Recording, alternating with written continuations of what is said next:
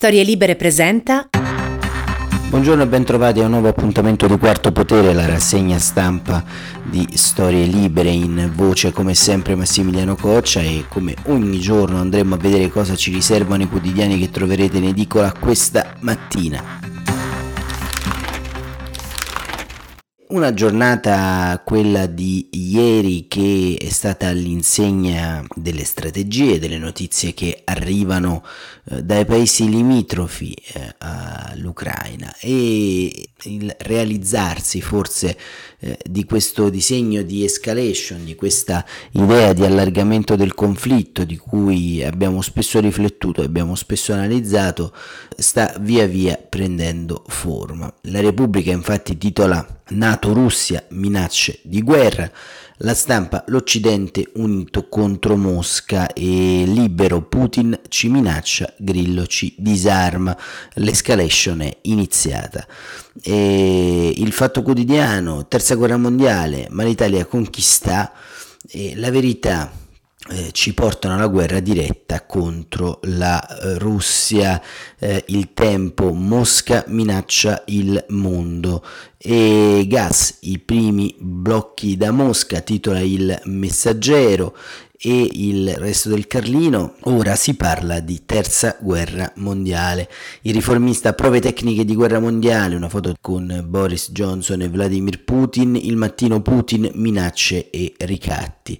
Domani, ora è davvero la nostra guerra, la Nato diventa l'arsenale dell'Ucraina, l'editoriale di Stefano Feltri, il foglio tra appunto i vari titoli sceglie nel eh, taglio centrale, insomma reagire si può, la sana rappresaglia contro Putin e questo è il titolo più in evidenza del foglio sul taglio centrale, avvenire la guerra virus che infetta fretta e il dubbio punire Mosca così cambia la strategia USA in Ucraina, CSM, primo sì, alla migliore riforma possibile, ovviamente temi di giustizia campeggiano sul dubbio, ma diciamo la giornata di ieri è stata una giornata fatta di botta e risposta, provocazioni e in qualche modo sono state utilizzate tutte quante le cosiddette armi dialettiche per inasprire il dibattito, ma eh, vediamo un po' la sintesi della giornata che troviamo sul eh, messaggero a cura eh, di Cristiana Mangani eh, che eh, scrive nel pezzo titolato armi all'Ucraina, minaccia la Nato, Putin spinge l'ONU e avvisa i paesi NATO pronti a rappresagli, incontro con Guterres, niente, Londra, legittimi gli attacchi intese senza Crimea e Donbass in Russia con le nostre armi.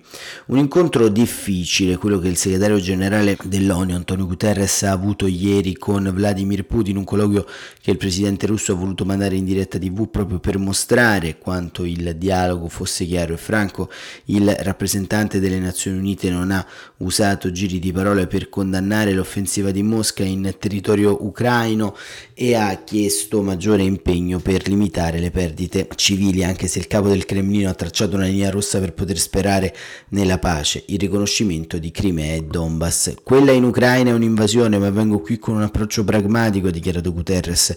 Qualsiasi regola stabilita deve esserlo con il consenso della comunità internazionale nel rispetto del diritto internazionale. Le richieste sono state prima di tutto il cessate il fuoco, l'apertura di un tavolo delle trattative ma anche l'accesso in Ucraina alle organizzazioni umanitarie, a quelli che Guterres ha chiamato gruppi di contratto umanitario per poter portare medicine e cibo. Nessuna eh, disponibilità da parte del presidente russo ha riproposto la narrativa che lo accompagna all'inizio dell'offensiva, secondo la quale i militari di Mosca sono stati costretti a intervenire nelle aree russofone ucraine per mettere fine a un genocidio commesso da Kiev. Ha imposto le sue condizioni all'ONU, senza un accordo su Crimea e Donbass, una soluzione è impossibile. Per il resto ha negato qualsiasi responsabilità ai crimini commessi sul territorio ucraino, a cominciare dalla strage di Bucha, una provocazione, l'esercito russo non c'entra, ha liquidato la cosa, ma la giornata ieri non è stata soltanto la missione a Mosca del maggior rappresentante ONU, è stata anche uno scambio feroce di battute tra Gran Bretagna e Russia. Il governo britannico di Boris Johnson ha dichiarato interamente legittima la possibilità che l'Ucraina colpisca obiettivi sul suolo russo con le armi fornite dal Regno Unito. Il discorso non è piaciuto a fatto a Mosca che ha alzato i toni ancora di più e dal profilo Facebook del portavoce del Ministero degli Esteri russo Maria Zakharova ha assicurato di ritenere altrettanto legittimo prendere di mira in profondità le linee di rifornimento ucraino fin dentro quei paesi, eh, dice, i quali trasferiscono all'Ucraina armi che pure producono morte e distruzione.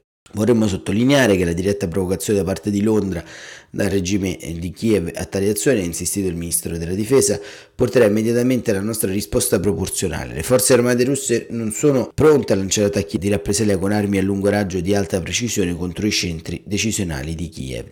Il capo del Cremlino ha esordito con toni morbidi con Guterres sottolineando che la Russia ha supportato e supporterà le Nazioni Unite, ma ai convenevoli si sono presto sostituite le rivendicazioni e Putin ha deciso di rispolverare il paragone con il Kosovo, nel quale ha detto la Nato decise di intervenire militarmente per far rispettare le richieste dell'ex regione serba.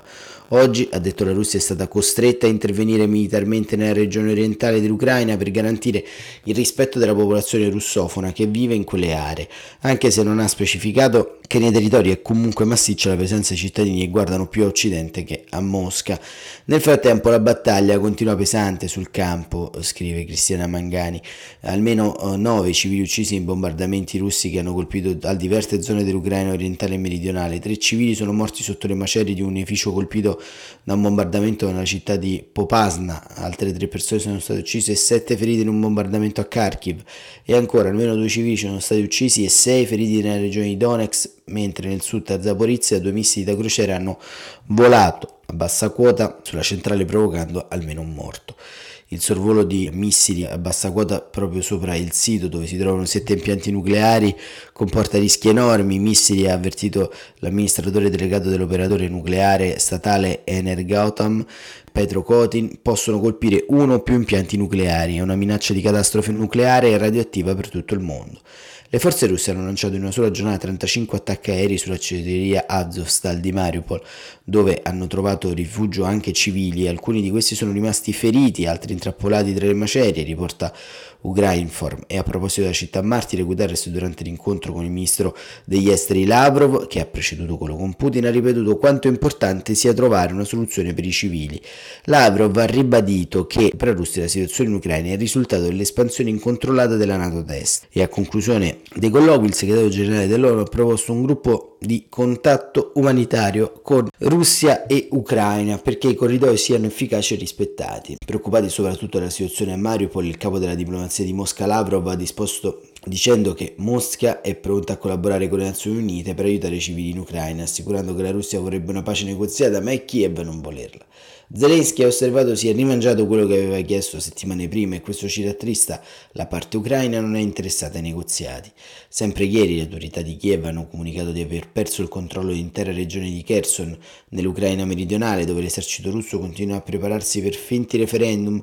Stando a quanto riferisce il comando operativo sud, vengono bloccate le uscite degli insediamenti, i russi si impossessano degli edifici del governo locale, abbassano le bandiere ucraine, raccolgono dati personali dei locali per fabbricare i risultati delle votazioni, regione per cui tanti stanno cercando di lasciare le zone dove ora è stato messo a capo il governo della regione l'ex sindaco filorusso Volodymyr Saldo sono entrati da autorità nel mio ufficio, racconto il sindaco Igor Koliniankiev, e hanno apposto la loro bandiera. Intanto il gruppo nazionalista del Donbass avrebbe colpito con missili di precisione quattro obiettivi militari ucraini, due sedi di produzione di equipaggiamento e hardware militare e due depositi di munizioni vicino a Kurulka e Novaya Dimitrova nella regione di Kharkiv, mentre un ponte sull'estuario vicino ad esso è stato colpito da un missile e un ponte stradale ferroviario attraverso la foce del fiume Drisner nel sud-ovest dell'Ucraina è stato gravemente danneggiato dall'esplosione. Dopo le dichiarazioni di Lavrov sulla possibilità dello scoppio della terza guerra mondiale, se l'Ucraina verrà aiutata dall'esterno, è intervenuta la Cina attraverso il suo ministro degli esteri. Nessuno vuole vedere scoppiare una terza guerra mondiale e domani il segretario generale dell'ONU sarà a Kiev per incontrare il presidente Zelensky. Ecco, questo diciamo è il quadro nel quale nella giornata di ieri si è eh, mosso il partner appunto della diplomazia internazionale, ma questo diciamo ci dà la dimensione dell'allargamento anche del conflitto, ma l'allargamento del conflitto verosimilmente è fondamentalmente una mossa tattica di eh, Mosca. Perché? Perché ovviamente distrarre il fuoco incrociato da quello che riguarda eh, l'Ucraina e quindi distrarre il campo anche occidentale dall'aiuto di questa guerra sfiancante eh, tra Ucraina e Russia potrebbe essere una mossa strategica. E quali sono i paesi sostanzialmente a raggio di questa azione, ma in primo luogo la Moldavia, in particolare una piccola repubblica indipendentista, uno stato assai strano che non esiste sulla carta, ma un'importanza strategica per i traffici leciti e illeciti molto importante, che è la Transinistria. L'avevamo accennato qualche tempo fa alla possibilità dell'entrata di questa regione all'interno dello scacchiere eh, geopolitico attuale. E perché? Perché tre esplosioni in poche ore nella regione filorussa, nella giornata di ieri, per Kiev c'è un piano di Mosca per destabilizzare la Moldavia. La leader del paese che guarda ovest invita alla calma. Nuovi attacchi e accuse incrociate, chi soffia sul fuoco del mini-stato e eh, lo scrive Alessandra Coppola quest'articolo che ci racconta tre attacchi in poche ore in Transinistria, cioè in Moldavia, con il rischio concreto che la guerra varchi altri confini avvicinandosi al cuore dell'Europa, ordigni di media potenza contro obiettivi precisi che riguardano il bizzarro legame di questa regione con Mosca. La sede del Ministero per la sicurezza della capitale Tiraspol, un'unità militare presso il villaggio di Parcani, le antenne del centro di trasmissione della radio russa a Mayak, nessuna vittima, così dicono, ma uno stato d'allerta che era già elevato e che adesso ha conseguenze più gravi, chiuse le scuole, annullata la parata del 9 maggio, pattugliate le strade, ridotto l'accesso all'autoproclamato stato di Transinistria, piccolo avanzo di Unione Sovietica all'improvviso attuale. Tutte le contraddizioni dell'era post-sovietica portano qui, in questa striscia di territorio al di là del Nistro, per chi viene da ovest, schiacciata lungo il confine della Moldavia con l'Ucraina, 500.000 abitanti forse, 2-3.000 militari in divisa della quattordicesima armata russa. Non è possibile raccogliere dati verificati da quando la regione nel 91 si è ribellata alla svolta filo-romana della Moldavia, ha bloccato i ponti e ha dichiarato di voler mantenere il legame con Mosca, che però non l'ha mai riconosciuta né tantomeno annessa nonostante le richieste. Ne è seguita dal 92 una guerra fratricida tra le due sponde del Nistro, conclusa in qualche mese con mille morti e una pace garantita dagli stessi russi, ancora appostati ai checkpoint d'ingresso. In questo contesto contorto, chi è stato a lanciare le granate? Chi ha interesse a coinvolgere un'altra tessera del vecchio puzzle sovietico nella catastrofe in corso? Per Mosca evidentemente si tratta di sabotatori ucraini. Il Cremlino dichiara di seguire con preoccupazione gli sviluppi e lascia al presidente locale Vladimir Krasnovich l'onere di puntare su Kiev, o meglio sui movimenti illegali arrivati da oltre confine. Il leader della Transinistria sottolinea però non ci trascineranno in un conflitto. Se è vero che la regione nel limbo del diritto internazionale è stata a lungo base di appoggio ai peggiori traffici criminali, è probabile che in tempi più recenti, da quando si è espansa la holding sheriff dell'oligarca Victor Guzman, l'interesse nazionale sia quello di mantenere calme le acque e florido il business. Prova a allentare la tensione la presidente moldava Maya Sandu che parla di scontri interni, scrive Alessandra Coppola tra gruppi della Transinistria. Al tempo stesso però a Chisinau sono in allerta, le forze di sicurezza si preparano ai rifugi antiaerei, il Pentagono teme l'escalation, gli ucraini avvertono che il pericolo è sempre Mosca. Il più diretto è via Twitter il consigliere presidenziale Mikhail Poldayak. La Russia suggerisce che la Moldavia avrà ospiti, garantiremo la sicurezza della regione ma dobbiamo lavorare in squadra. Possibile che Zar Putin voglia davvero allargarsi alla piccola Moldavia? I rapporti di intelligence segnalano che da tempo Mosca sta tenendo d'occhio il crollo dei partiti filorussi e le evoluzioni politiche di Chisinau che l'hanno spostata ad ovest. L'undicesima unità dell'FSB, il servizio segreto, è dedicata al ripristino delle partnership strategiche, ma gli eventi, inclusa l'elezione di Sandu a fine 2020, sono andati in senso opposto. Il vice comandante del settore sud ha indicato nella mappa militare un'avanzata verso la Transinistria per cingere d'assedio Odessa.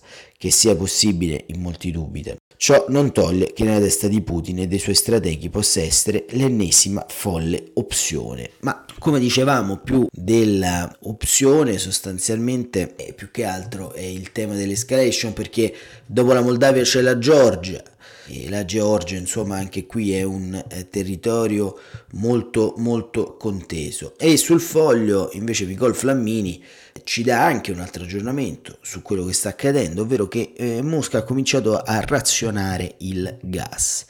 E vediamo subito. I rubinetti di Mosca. La Russia taglia il gas alla Polonia, le vendette russe e gli sconfinamenti sul campo. Nicole Flammini scrive: Il momento delle rappresaglie russe contro gli alleati dell'Ucraina è iniziato. Il sito di notizie polacco Onet ieri scriveva che la Russia avrebbe sospeso le forniture di gas alla Polonia, riducendo il flusso del gasdotto Yamal. In serata è arrivata la conferma della compagnia energetica Pnijkik.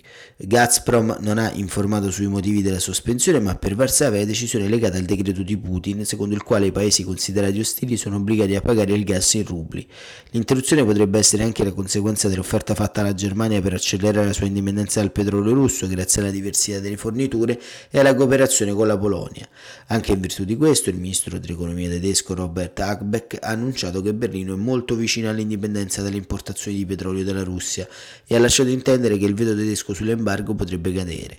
Il Cremlino sta mettendo l'Occidente davanti alla necessità di adottare dei processi decisionali rapidi per non dare ai russi la possibilità di nuocere a Kiev e ai suoi alleati, soprattutto perché le condizioni per una pace non ci sono e la guerra potrebbe essere ancora molto lunga, lo ha fatto capire Putin.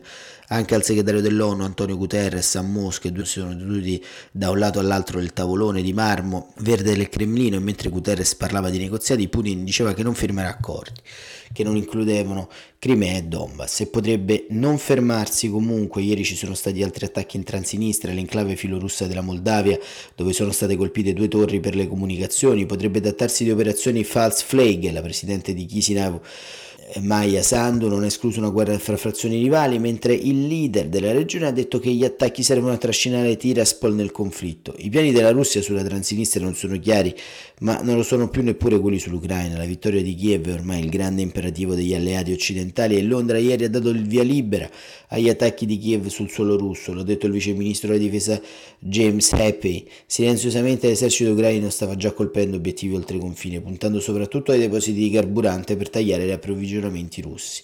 Mosca ha risposto che se la Russia verrà colpita da armi occidentali, Kiev dovrà aspettarsi attacchi ai suoi centri di potere. E così Nicole mm, Flammini appunto ci racconta anche quello che ovviamente eh, sta accadendo all'interno anche della questione eh, relativa agli approvvigionamenti. Sicuramente la Russia nell'arco dei prossimi giorni inizierà a staccare il gas, così in questo termine molto domestico ma molto chiaro anche ad altri paesi comprese molto probabilmente anche l'Italia, la Francia, insomma tutti quanti coloro che fanno parte di questa coalizione. Questa cosa da un lato è preoccupante, ma dall'altro insomma arriva in un momento dell'anno in cui il gas serve meno e nel corso di questi giorni, di queste settimane, il governo italiano e gli altri governi europei insomma hanno eh, stipulato anche altri accordi di approvvigionamento. È chiaro che il gas russo è un asset creato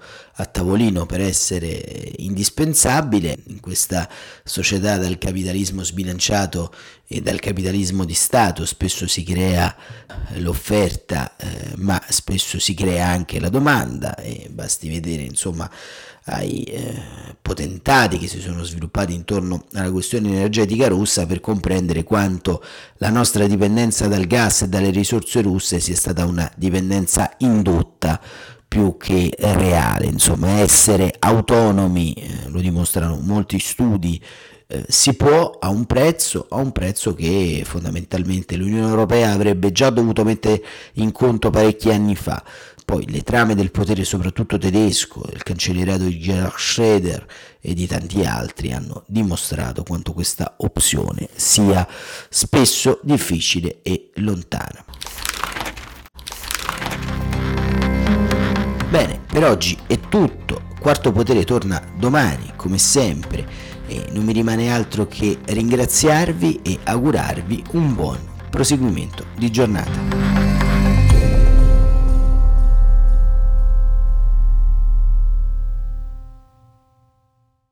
Una produzione storielibere.fm di Gianandrea Cerone e Rossana De Michele. Coordinamento editoriale Guido Guenci.